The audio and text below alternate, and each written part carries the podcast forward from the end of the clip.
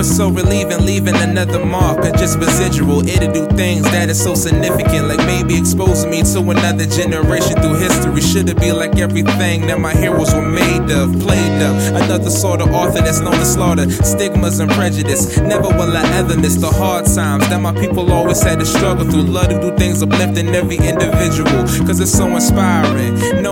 Provided them with something through these rhymes shines the light inside of them. A lot of this shit I hear is ignorant, and honestly, makes me wonder if I should just give it up this time and leave. But you know, this stuff keeps pulling me back. Maybe the love for the music, a love for the hustle.